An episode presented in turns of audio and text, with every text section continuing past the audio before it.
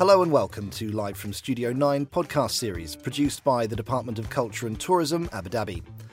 This series is hosted by in house experts exploring a wide range of topics related to heritage, libraries, tourism, and everything in between. The conversations also provide listeners with a behind the scenes look at the department's projects and share with them life lessons from guest speakers. Hi, Bill. Thank you for being here with us at the Department of Culture and Tourism and for being with us here in Abu Dhabi today. It was a great talk that you just gave us on leadership in the age of disruption. I have a few questions that I would like to unpack with you. I want to start with talking about leadership. I'm just looking through LinkedIn and there's almost this visual cacophony of material uh, the five best attributes of a leader how to become a successful leader. And it goes on forever and ever and they all lead one leads to the other. And for the common manager or let's say employee or team member or even leader there's always the sense that i'm striving to become this leader that's in that article. Um, I do have this trait, maybe not so much of this attribute. And there's this always pursuit of when do I call myself the self proclaimed leader? Can we just demystify this a little bit? What is a leader really? So that's a great way to get this conversation started. And let's begin by saying when I talk about leadership, but I think when you talk about leadership, we're not really talking about just a CEO who's got thousands of people reporting to him or her. We're talking about someone running a department. We're talking about someone with five people on a team. And I do think the logic of leadership, it's on a different scale, but it's it's kind of consistent whether you're managing five people or 5,000 people. And I appreciate the, the idea of demystifying it because I do think we make it more complicated than it really is. So I guess if you were a leader, let's say in a small setting, managing five or 10 or 15 people, if you look in the mirror and you say, Am I seeing reflected back to me a leader? I think you'd want to ask yourself a few things. Number one, what ideas do I stand for? When people come to work and recognize that I'm their leader or their manager, are they clear about? Have I done a great job explaining to them this is what we're trying to achieve together? This is the difference we're trying to make. This is the project we're going to be working on that is going to really change the game. Maybe in some modest way, maybe in some big way, but I think the best leaders I have gotten to know don't think about leadership in the abstract. They think first and foremost about leadership in terms of what am I trying to achieve? What do I want my impact and legacy to be? And again, let's not make it too fancy. I don't mean changing the world or, I mean, just say, okay, so the first question you ask is, what ideas do I stand for? And do my colleagues understand what I'm trying to achieve? The second question is, am I creating the conditions under which people are able to do their best work every single day. You know, Peter Drucker, the famous management thinker, once said that organizations exist to help great people do mediocre work. And I really think there's a lot of truth in that kind of funny but painful statement. And the really great leaders I have gotten to know over the years understand that day in and day out, it's important how they are helping their colleagues work as distinctively as they hope to compete? And are am I creating the conditions where people feel engaged, energized, empowered to do their best work every single day? And then the third question you have to ask as a leader is Am I learning personally? Am I learning as fast as the world is changing? A big part of being a leader is being staying relevant. You get promoted to a position because of stuff you've achieved in the past. You then understand to make a difference going forward. Maybe some of that stuff will help, but so much of continuing to be relevant is, is to keep growing more to make sure that everything you know doesn't limit what you can imagine going forward. And so great leaders are clear about what they're trying to do and what they stand for, help the people around them do their best work every day. And great leaders push themselves to keep learning as fast as the world is changing. And by the way, they come in all shapes and sizes.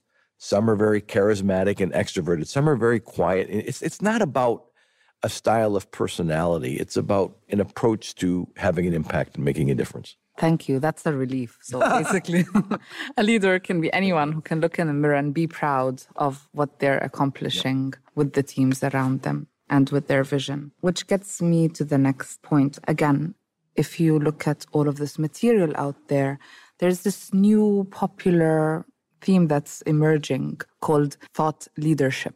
So, can you tell us a little bit about what is thought leadership? To me, is number one, about having something interesting to say.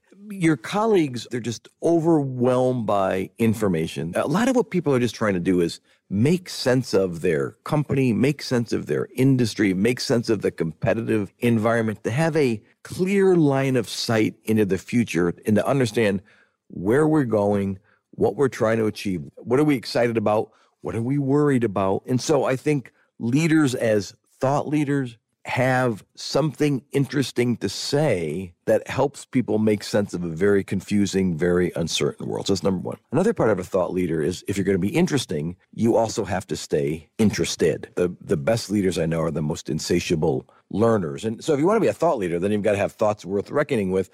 And part of that is keep pushing yourself to grow and change and evolve and put yourself in new situations, invite in new voices into the conversation. I think that's the third part of being a thought leadership is understanding that this is not about you as a leader doing all the thinking, solving all the problems on your own. This is you as a leader creating the conditions under which lots of smart people get to think together. The the leaders that are most effective in having interesting things to say are the ones who are inviting new voices into the conversation. Understanding, by the way, that people who contribute ideas to whatever they're working on don't necessarily have to be their direct reports. People don't have to work for you in order to work with you.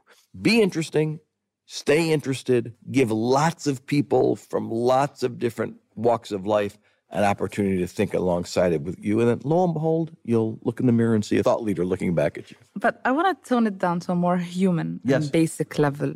It's sometimes scary to think, how can I find more ways to be interesting? And sometimes when you have an idea in its simplest form, you're thinking, is it really an impressive idea? Should I take it to the leader on top of me? What should give us this courage to move forward and say, you know, I have an idea. Let's put it out there and see what happens? I'd say a, couple things. It's a both very exciting and very scary time to be doing anything and certainly to be to being a leader. To me, big piece of leadership is a kind of mindset flip and you want to flip this mindset both for your colleagues, but also for yourself that we are now in a world where the risk of trying something new is actually much less than the risk of desperately clinging to what's worked in the past. And so, one way to get more confidence about proposing a new idea is to create a shared mindset among your colleagues. Okay, here's how we do things. Continuing to do things the way you've always done them is almost a guarantee for failure and probably failure sooner rather than later. So we are now in a world where playing it safe, quote unquote, is probably the riskiest thing you can do. Having articulating new ideas, being excited about an innovation should no longer be thought of as a risky bet or a risky thing to do. It should be thought of as the normal course of affairs, not having a better idea, not challenging the way you've evaluated a product or, or done a uh, performance review or thought about projects, you know, doing it the same way for the last years, that's when you should start getting mm-hmm. nervous because the sense is the world is going to pass you by kind of deal. And so it is kind of a mindset flip. Um, and that becomes a permission slip to say lots of things. Also, if you've got an idea, start small. Don't ask for a lot of money. Don't ask for a lot of people. Experiment, prototype. Don't make promises you can't keep, but start small. Understand you'll probably stumble, learn, and grow, and so on. But that's where big successes come from. I think that's a, like a great answer for me because it sounds like a reframing exercise. Yes, well, it's just an exercise of reframing the way you look at these things and then they don't look scary anymore. Yep. Um, I have a question about um, women in leadership yeah. and a bit of uh, leadership in a, in a different cultural context. Yeah. So I'm a woman myself. I work in the culture sector for the Department of Culture and Tourism. Where do I fit in the scene? How do I belong? So the future of leadership is all about what you can unleash as opposed to what you can control. And I do think male leaders who come from a position of both cultural and economic and political privilege in the US and I presume in Abu Dhabi are kind of in a mindset of controlling resources because they're the ones who are in charge. Whereas women are the ones that are kind of emerging. And so they're in charge of unleashing, unleashing in themselves, unleashing in their colleagues. And I, again, it's, it's hard to generalize about generations. It's hard to generalize across the sexes. But what I do find many of the women leaders, particularly, by the way, emerging leaders, are so much more willing to look for and ask for help outside themselves. So much more willing to say, I have a good sense of where we want to go, but I don't feel the need to prescribe exactly how we get there. They really are in the unleashing business as opposed to the controlling business because they themselves are this kind of emerging group who sees the power of that. So I think there's just a more natural inclination. They don't have to pretend that they know more than they do. They are more willing to look wider afield, more peripheral vision. And so I, I, feel like that experience prepares women well for the new logic of leadership. But I am very excited about a rising generation of women leaders in the US, and I'm guessing in, in Abu Dhabi, who have more open minded, more generosity of spirit. IBM coined this term many years ago to describe the most effective leaders inside IBM. Many of them were women.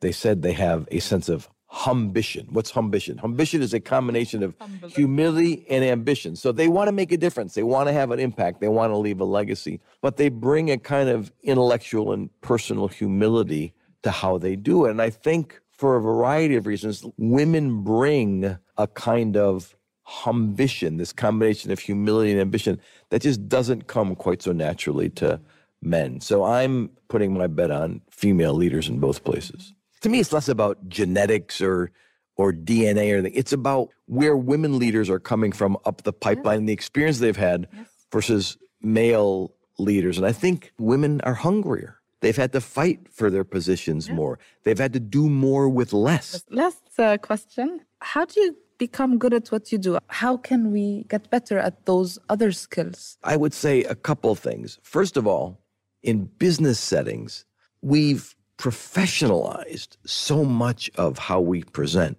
in particular through the use of PowerPoint. I feel like it immediately it makes it more difficult for me to connect with the audience because everybody's looking at the slides. That means I can't look at them. What I try to do is to win over my audiences by trying to make as direct a personal connection as I can. In every business setting, there's more data than people could possibly use. What people are, are eager for is bringing your ideas to life through stories, vignettes, whatever the case may be. And so I do, but then it is like literally just making eye contact. If you see someone smile, smile back. If you see someone nodding, nod back. But I really think there is a performance art to presenting. I think it needs to be more true for just more people in regular business settings where right now most presentations are things to be endured rather than things that people get excited about. They're ways of downloading information rather than recruiting people to your cause. I mean, you're trying to get people on your side. You're trying to persuade people of your point of view. You're trying to rally them to your cause. You do that with emotion. You don't do that with just pure logic. You want people to believe in you personally and not just believe in your ideas. And so I just think you've got to think more carefully about the art of persuasion, not just the science mm-hmm. of persuasion. We've all got to think more carefully about the connection between intellectual stuff, emotional stuff, data, storytelling, informing, and persuading. And I think being more thoughtful about that will help make our presentations more interesting. Honestly, Bill, thank you so much. It's been an honor for me to have this conversation and just connect at uh, you know a human level. Thank you Great. so thank much. Thank you. I had loads of fun. Thank you so so much.